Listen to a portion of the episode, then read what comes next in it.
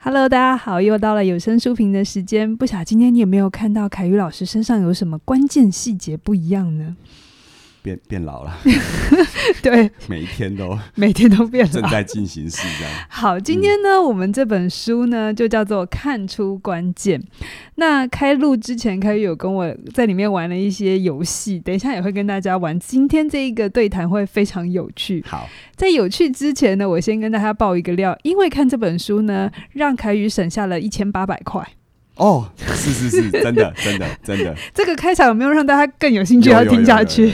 那我要对先说为什么省一千对八百块吗？对，现在说是哦是不你是讲还是我讲？好，没关系，你先介绍一下这本书好。我觉得大家有这个概念，我再好讲那个状况会。好，为什好么很多看这本书可以省一千八百块呢？是这本书呢，其实它的副书名叫做 FBI CIA，台湾人好不知道为什么这两个出来就会卖对的，那个很买单，我不知道为什么。 然后其实整本书跟那个跟 CIA 跟 FBI 有都没啦，就是这本书的作者他本身帮这些机构做很多的训练，练，好让他们去开启他们对事情的观察跟觉知好，这样。那嗯就是全美百大企业都在学的感知和沟通技术。今天这本书我觉得非常重要，因为所谓的看出关键，我想大部分的呃，如果你视力正常的话，你都会觉得有啊，我有在看呢、嗯，嗯我有在看啊呢、可是常常可能你身边的人会说，你到底是有夸掉不？嗯嗯就是嗯你到底有看有没有到啊？是是好是，所以呢，这本书呢会有很多的东西让我们去理解什么叫真正的看。嗯，那真的，当你懂得看的时候呢，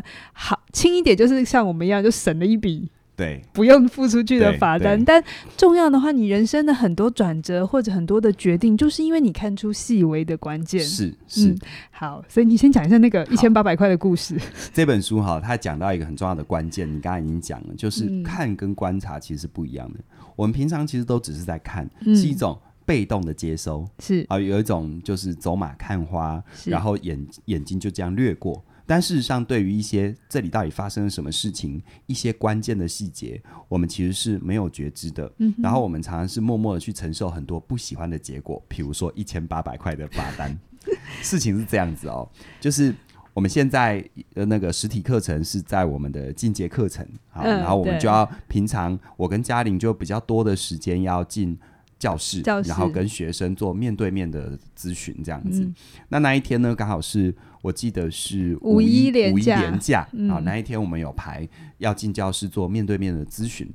然后那一天，因为只有我我我自己有这个 case，你没有，所以我就自己开车来，因为又下雨。 嗯那我们在台北是这样哈，就是一般习惯性假日，嗯尤其在某些区域，它是黄线，可以黄线停其实是的可以停车的，而且不收费啊嗯，它有这样的算是给市民用路人的一个优惠。嗯然后我那一天呢，来到这附近的时候，我就直觉认为，因为是假日嘛，嗯五一连假，嗯但其实那一天是礼拜一，是补假日嗯，啊。哦对，哦，这这是一个细节哦，哈。是然后呢，我就开车开到附近，哎，运气很好，黄线可以停车，我就把车停好了。哎，我先讲啊，这边附近黄线停车超难的哦。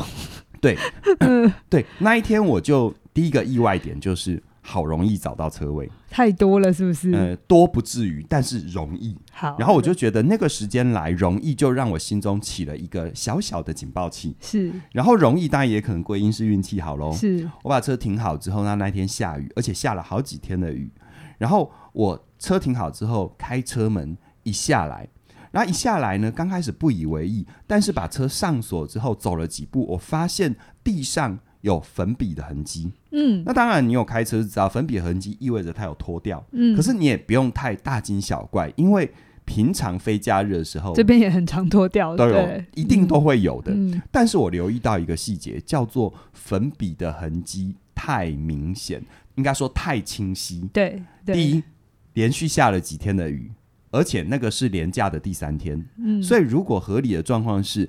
在连假之前有脱掉，那那个粉笔痕迹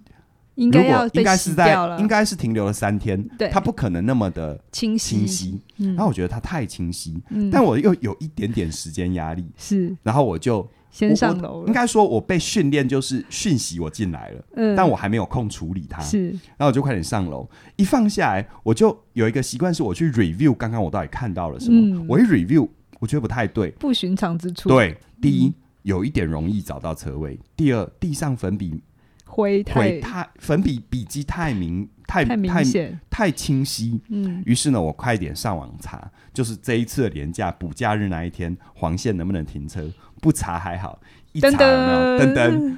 当天不 能停。于是呢，我三步并两步，快点跑去我的车。就在我拿到我的车要开去收费停车场的那一刻，我就看到拖吊车来了。迎面而来，然后我就跟拖吊车司机四目交接，彼此给彼此一个诡异的笑容，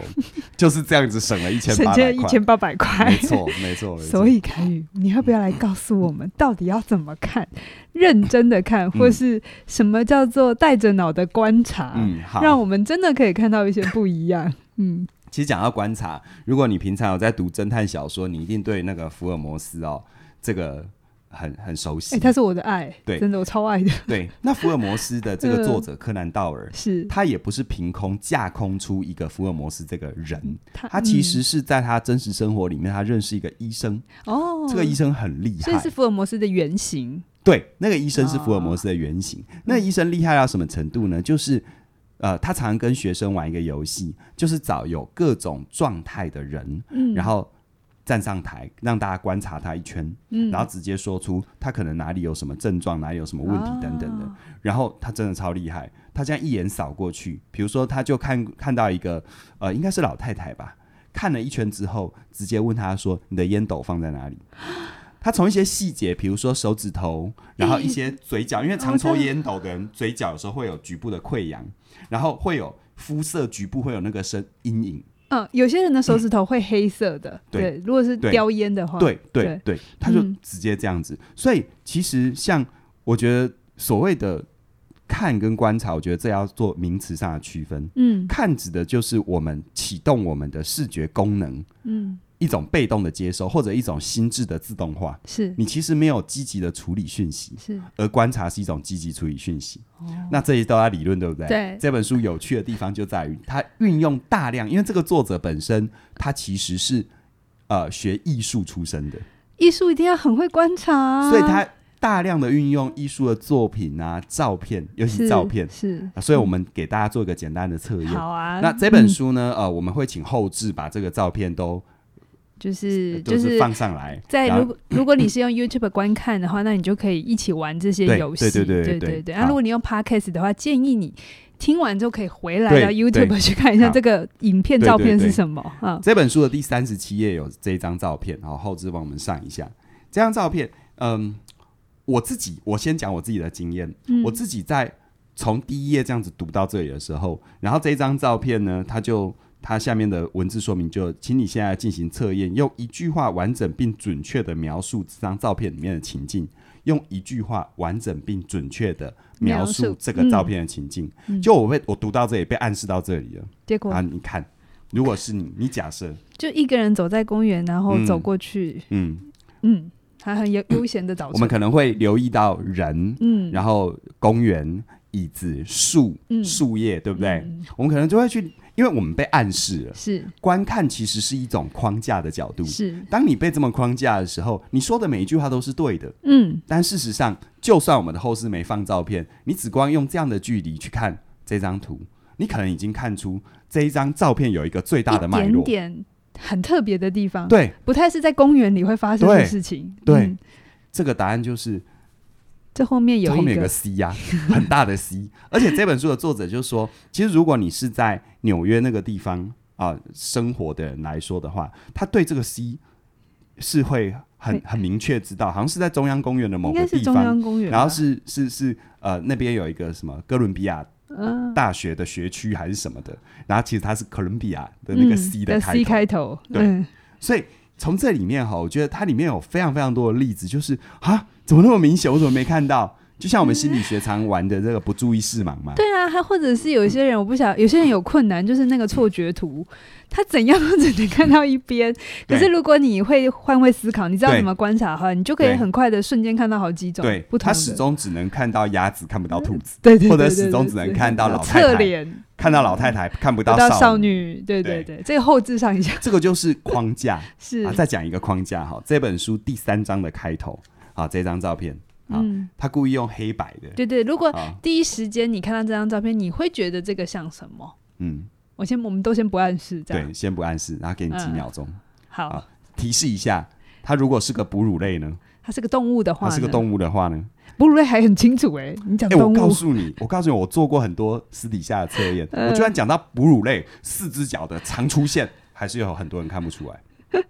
OK，嗯，因为哺乳类我们可能就会想到猫啊、狗啊什么之类的，对不呃对？呃呃，但其实这张照片，我只光讲这张照片的名字你就知道了。这张照片的名字叫人肖的乳牛，所以关键字是乳牛。乳流，所以从它的框架来看，所以你会发现，有时候我们在观看事情的时候，它是个吊诡。是我们没有框架，我们很难解读事情。是，就像你没有框架，你根本不知道怎么去辨识所谓红绿灯的意思。对，但框架又是另外一层过滤区限制跟限制，嗯，因为你有了这个框架之后，你可能就只看到你框想，架内的东西。对对，可就是又不能对不能没有框架，对，对就像刚刚我们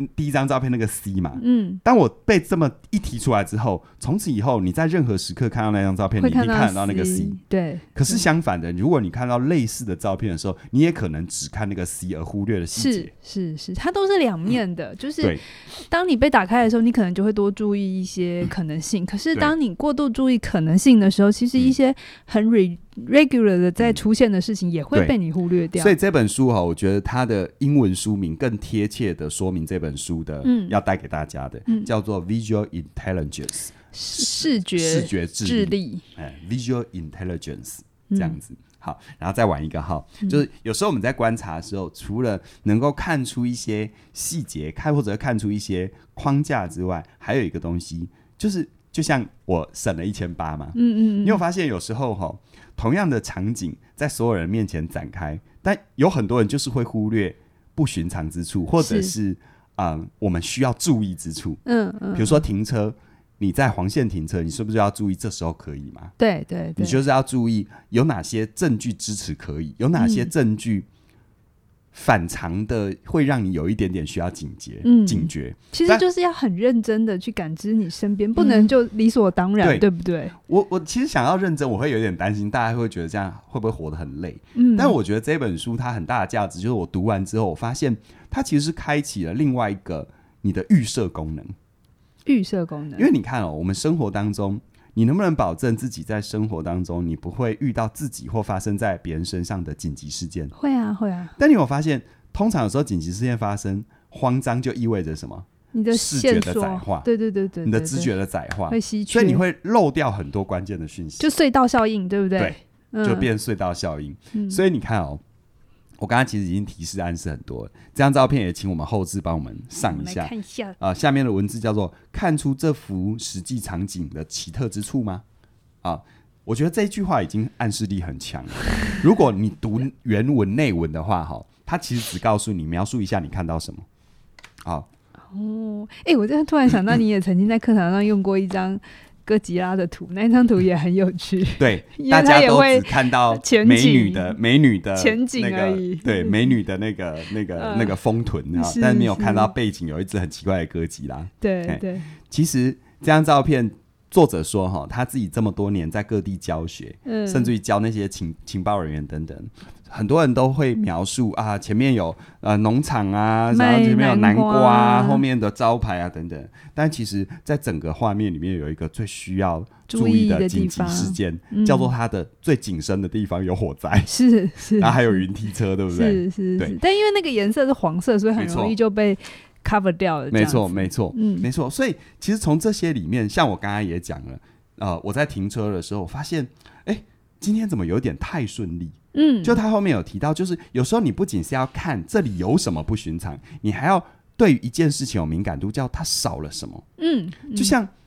不是只有有哦，对包含少、哦，它没有什么，你也要注意。嗯就像我开车去，哎、太顺利了，嗯，它没有平常的不方便。他没有平常挤的要死，对， 嗯，哎，就像它里面，因为我猜作者也很喜欢那那个个福尔摩斯，福尔摩斯，它里面就有讲到那个民居银班，就是那个福尔摩斯故事集里面的一个桥段嗯一，个小桥段一个，小桥段，就有一个人被杀了，然后福尔摩斯去探案，然后就问在那边的熟人，就问他们说：“哎，那昨天晚上有什么不寻常的地方吗？”他说：“嗯，都很正常啊，那就连狗狗也都没有叫啊。嗯”然后福尔摩斯马上有敏感度，对，这就是不寻常，嗯哪里不寻常？狗狗没有叫不寻常，嗯，因为如果来行凶的人是熟人，狗狗自然就不会叫。嗯，如果狗狗叫的话，这代表这可能是一个不特定的、不预期的。一随机些杀人事件嗯嗯嗯但是如果是熟人来，那就要把它导向是、哦可能是意图性的、这就预是谋性的。侦办的方向会错误，对对不对？我们的那 个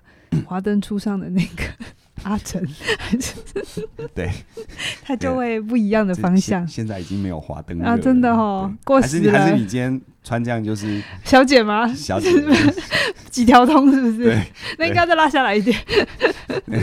我们这是 什么？人人家是光酒店，我们是什么酒店？我们是点酒店，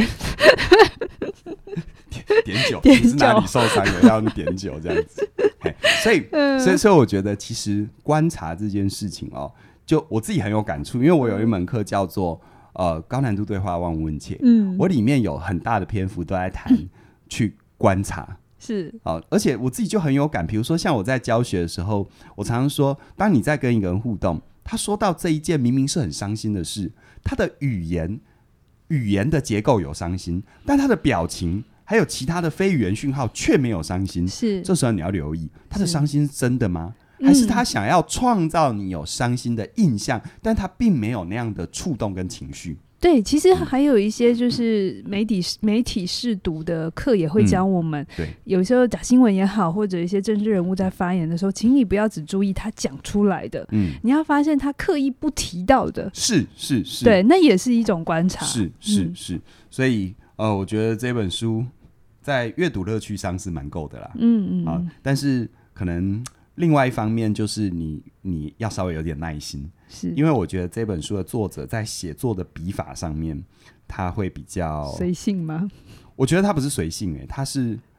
他可能是因为 visual intelligence 发展的太好了，所以他时的候会有文点字结构有没有点那啰么，嗦，你 知道吗？我懂我懂， 就这是两种不同的智力。 就你会发现他他很会跟你嗯用他的笔去构筑所有他想要让你看见的东西。 vision 嘛，对对对，对，嗯，好，这那样我自己是主持人，我要往下接，是不是？好，那接下来讲台湾阅读之后，接下来讲这本书能启发我们什么想法呢？好了那，哎你你啊 我根本自就己忘了主你是持，主但持我忘记今天在玩的太开心人，了。看他的脸就知道他忘了。好，那我们要怎么知道我们平常是怎么样？就是我们在看的时候，已经自己刻意的阻挡或选择性的看了，有哪些我？觉得这本嗯书哈，它的副书名虽然说呃都在学的感知跟沟通技术，但我但我们平常其实沟通讲很多了。嗯我，觉得今天我想把重点放在感知。知，嗯嗯，其实这本书启发我最大的想法，而且我也觉得是最值得大家呃在读完或者听完这一段内容之后去好好思考沉淀的，就是在他六十四页里面讲到的。 六十四页它里面提到、哦、有三种最常见的感知滤镜，嗯滤镜大家应该能理解吧？嗯，就像比如是说那你个戴了一个有色镜片，你看到什么东西就大那家个都颜色现在都需要那个啊，美肌修图，不就是最强的滤镜哦吗，？你你没有啊，我没有，对我从来没有，你没有就这么厉害了。真的哈其。实我刚才就是一种语言的滤镜，我把你的主观、知觉跟情绪，用一个你天生立立直的框架，嗯，这不有没是有事实吗？这不是框架啊。对，然后你就喜上眉梢， 然后你再把它重新框架成为这是一个事实，然后就会造成观众觉得你自鸣得意，于是你就会得到一个讨人厌的结果，你也不要这样诠就释嘛。框架嘛，啊框架。好，来回来，我们 我们有几种常见的感知滤镜哦。第一个，我觉得大家要特别留意，就是我们其实并不是你的视力有问题，嗯而是你只想看自己想看的，嗯这是第一个。嗯包含心理学里面有很多都在谈这个现象啊，比如说认知偏，呃，比如说确认偏误啊、认知偏见啊、我方偏见啊、一厢情愿效应啊、隧道视野啊，嗯，都在讲这些东西。嗯其实这就像什么，你知道吗？就就是就是跟我们现在的社会很一个现象很像，就同温层效应嘛。嗯，我们其实只想看自己想看的，是然后我们会去有意识的排除，比如说。当我们认为我，当我认为我在关系里是个受害者的时候，其实我就会去忽略很多，其实对对方方很好，他对我很，好的地方，嗯，我会无限的放大我是受害者这个事实。嗯嗯那这个不仅是在视觉哦，其实视觉最明显的就是视网膜效应嘛。嗯嗯，你如果最近买了一台，呃，比如说你买了一台特斯拉，或者你最近在看特斯拉，你会觉得满街都特 斯拉，想说全世界的特斯拉都到台湾了，这样对，但在几率上这是不可能的，是，对不对？嗯好，你比如说你最近你留意个某个衣服或什么的，你就觉得嗯好像它的出现率好高，就怀孕啊，这叫做那对啊个孕妇效果嘛，就对你怀孕的时候，全世界都怀孕 了，但其实不可能，因为生对那个出生率是在下降的，对，所以嗯第一个，我觉得感知滤镜我们要特别留意，就是你只看见自己想看的，嗯，那这时候就会很容易造成自言预言嘛。是那自言预言其实也是我们生命有时候会变得很不自由的一个很重要的没关错键。，没好，错那第二个感知滤镜是我们常看见他人希望我们看的，哦，也就是说，我们的知觉被创造了。嗯举个例子，像我在上望闻切这一门课的时候，我常常说，你要去分辨对方是真的生气还是他生气给你看。是是，他想要透过生气，或者是他一种悲伤、恐惧的情绪操弄。说白了哈，一现在很多人对这个词汇就蛮能够理共解感的的就是嗯情绪勒索嘛。嗯，其实情绪勒索，那个勒索者本人他是不是真的有那个情绪？问号，嗯多嗯数其实没有。都是用心理施压啊，对他用嗯这样的策略创造出你一种可能是内疚感，或者是一种觉得需要配合 PUA PUA。对，这比较大陆的说法嘛， 啊就是精神先控制。形成控制你对，因为或者是煤气灯效应，就对最近都很流行这些词。对嗯，所以你看哦，这个这个在我们现代的媒体社会哦，尤其演算法的时代，你要特别留意，嗯你知觉到的真实真的是真实吗？嗯就像很多人，比如说呃，像比如说进出投资市场，嗯你看新闻做投资，你一定温戏耶，嗯，你一定温戏耶。就韭菜因，为现 对啊，因为现在所有的新闻媒体的背后，它其实是有利益团体在操控当的。然当然，某种程度上，当我有时候开玩笑说哈，当整个新闻全部都在喊喊多头的时候，这时候你手上的部位哦，差不多该该卖了啦。嗯，因为所有的媒体都喊多头，那请问媒体背后的老板是谁？他为什么喊多头？喊多头就代表有人要进场买嘛？嗯那他为什么要喊大家进场买？因为有人要卖因为他要啊，卖啊，就这么简单的逻辑嘛。嗯，哦，所以这个这个其实要小心。嗯然后再来第三个感知的滤镜是什么呢？叫做无视与改变。哎、我觉得得这很有趣耶，因为我觉得我们自己在做个案教教练练的过程当嗯中，很多人其实是无视于改变，就他的生命其实已经有很多哦已经不对劲了，已经很多火灾啦，啊对已经是烧到那个屁股了，但是他就觉得还可以就，那张照片那个火灾已经不是背景了，已经是对前景已了，经对，但他好像就他还是觉得觉还得没关系。就是想办就可以一个合理化就过这样子，嗯嗯我觉得这本书哈，它虽然在谈这个感知滤镜，我觉得更多的是我们内在的状态。嗯你看哦，你看哦，第一个，我们只想看见自己想看的，就是嗯要满足自己的全能自恋嘛。选择偏误对，然后再来，我们常看见他人希望我们看的，就是我们放弃了自我选择嘛。是然后再来，我们无视于改变是什么？因为当其实人是这样，任何改变的发生，你一定有 sense 到。嗯但为什么你会选择无视呢？因为简单的逻辑，改变发生了，比如说你知道整个大环境啊，比如说呃，人工智慧可能会取代你的工作，嗯，嗯其实你是知道的，是但是如果你要去跟他正面对决，第一，你是不是就有，你就要花额外的心力，就是你会变得很累啊，花额外的心力就会有错误的成本，成本，然后错误是不是又回头可能会伤害到你你的的自自尊？尊， 就又回到那个人是自恋的，对，希望自己是 OK 的，对，，所以与其我要去面对，就像啊，我知道了，有很多父母亲是不是他根本不愿意承认他的孩子已经是大人了？哦，这太多啦，不肯承认他是个大人，或是一不肯承认他是个小孩，也是对， 他就是两三岁的时候对要他做很难的事情，对，对所以这是不是就造成情绪的断裂跟伤害？嗯，就所以我会觉得这是这不仅是一种 visual visual intelligence，不是，你是一种嗯视 视觉视觉的智力。我觉得它是一种，你可以把它扩大成为一种心理的视觉。其实我突然觉得这本书很适合搭配，可是上的时候那一个学派应该还没上，就是完形治疗。哦，你好会预告自己的节目，真的，我好哎你以会后自自己己框架以过后在来你。的节目里面也预告一下，我一天听一点嘛，好不好我？常常吧，好好， 好所以我刚刚就是用一种受害者框架，对啊嗯在讨拍讨爱的框他架，仿佛我没做这件是事呃是这样。是是是是是，好，就是一定要那么清楚吗？好啦，哦，你刚刚在观察，你不是只是在看，对不对？完形治疗啊，其实他就前面就讲的，刚刚叫做影像成成影影像形成历程。哦，影影像像形成成历程，它就是前面我们刚刚跟大家玩的这些游戏，其实它就是前景背景的切换。是是那其实也是我们人的知觉是怎么理解这个世界。嗯嗯那当然，完形还会做更多的呃诠释嗯跟一些治疗。可是刚刚林凯宇在凯宇你在讲的时候，就是。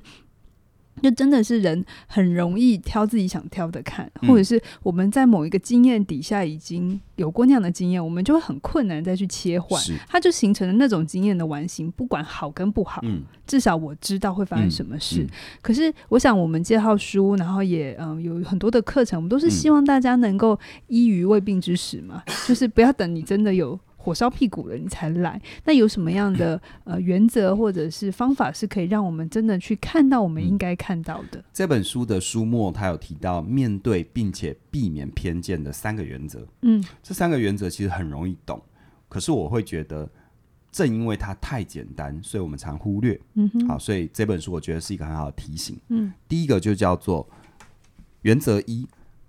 对持有的偏见有所认知，铲除负面的偏见。嗯我不知道是不是翻译的问题啦，但是我觉得铲除有点怪啊，嗯因为它内文的意思是说，你要对自己的偏见要至少 sense 到自己有偏见，嗯就像 我们常常是，我对一件事情啊啊，他就这么糟啊。当一个人说他就这么糟，其实意味着说这句话的人他没有意识到这是自己的偏见或者是观点观点，啊，他不会意识到自己是自己的观点，所以他会觉得就是说他是这么糟这句话和他这句话指涉的意思是真实。嗯就我们常常把自己的推论当真实嘛。那第一个原则就是你要意识到什么是自己的推论，嗯什么是真实。其实多数时候，我们对任何人，不管是正面评价还是负面评价，都是推论。是不是不能有推论呢、因为没有，就回到前面讲，没有框架，你根本就没有办法看，也没有办法生活嘛。但是我们要知道，我们是在什么样的框架底下做出了这样的假对设。对，嗯这里面其实想讲的就是说，你要坦诚，那是只是你的观点，嗯先不要去评价它是对的还是错的。嗯你要坦诚，这只是我的我的观点。就像当你坦诚，你对任何事情都有自己的主观的时候，你比较容易做到相对的客观。嗯可当你否认自己很主观的时候，其实这个时候你真的蛮主观的，是因为否认自我主观的这件事就是一种强烈的主观，对吗？好好对所以就像我常常会承认，就是说我一我是心理学家，一定有我心理学家的框架。哦，我们我就是愿意看什么都用心理对的角，度，我愿意出场，对，这是我心理学家的框架，所以我这么认为。是那我觉得这才是一个负责任的宣告。是哦，所以第一个原则，我们要避免偏见的第一个原则就是，你先坦诚什么是你的观点而已。嗯先嗯不要涉及对错，也不要把你的观点当别人的真实。是好那第二个原则二，偏见必非并非事实，是寻求事实的线索。嗯这什么意思呢？就是当你意识到你对某件事情，特别是负面投射的时候，刚刚有说到嘛，偏见不是真实，但是却是探寻真实的线索。是意思就是说，其实这个在我自己的实体课程《望闻问切》里面，我也常讲，你很讨厌某个人，或你很喜欢某个人的时候，这时候都要特别留意，嗯你要问问自己，我到底讨厌他什么？到底是什么原因让我这么讨厌他？嗯或者什么是什么原因让我这么喜欢他？是你要从那个很讨厌或者是极大的投射里面去问自己，你到底讨厌的是什么？其实是这种事情有时候是架不住分析的，嗯，而且对有的时候偏见它意味着里面有情绪嘛，对不然我们为什么叫偏见嘛？对，那里面有情绪，不管是哪任任何一种情绪，其实情绪就是一种理解的，就是线索，其你实不能叫情绪。就是一个颜色最重的滤镜、啊嗯。对，对啊就是你就要知道说，我们不是要叫大家不要有偏见，跟嗯把这个东西拿掉，不可能。嗯，真的，与其叫大家拿掉，而然后自己假装没有，还不如嗯就我承认，然后可是对我知道我怎么运用。对。对，对，而且嗯我自己常在自己的生活里面发现，当我愿意把心静下来问我自己，比如我对一件事情或一个人很生气，当我愿意问我自己我在气什么的时候，其实我反而比较容易放下那个情绪，更靠近。有时候，比如说我我气一个人，其实并不是这一个人是坏人，嗯，而是可能我气的是我生命当中的某个没有被满足，只是在他身上实现的。对对对，你哦那本个来气期待他有他来满足，但没有，对所以，你那个气气有时候是一种，比如说有时候那种投射，甚至有时候是一种剥夺，嗯，更多时候有时候是一种嫉妒啊。 对他做到我没做到的事情，他是怎么可以这么容易就做到？是有没有？我在开录前，你怎么那么容易就可以看到？ 很气！你在做 节目，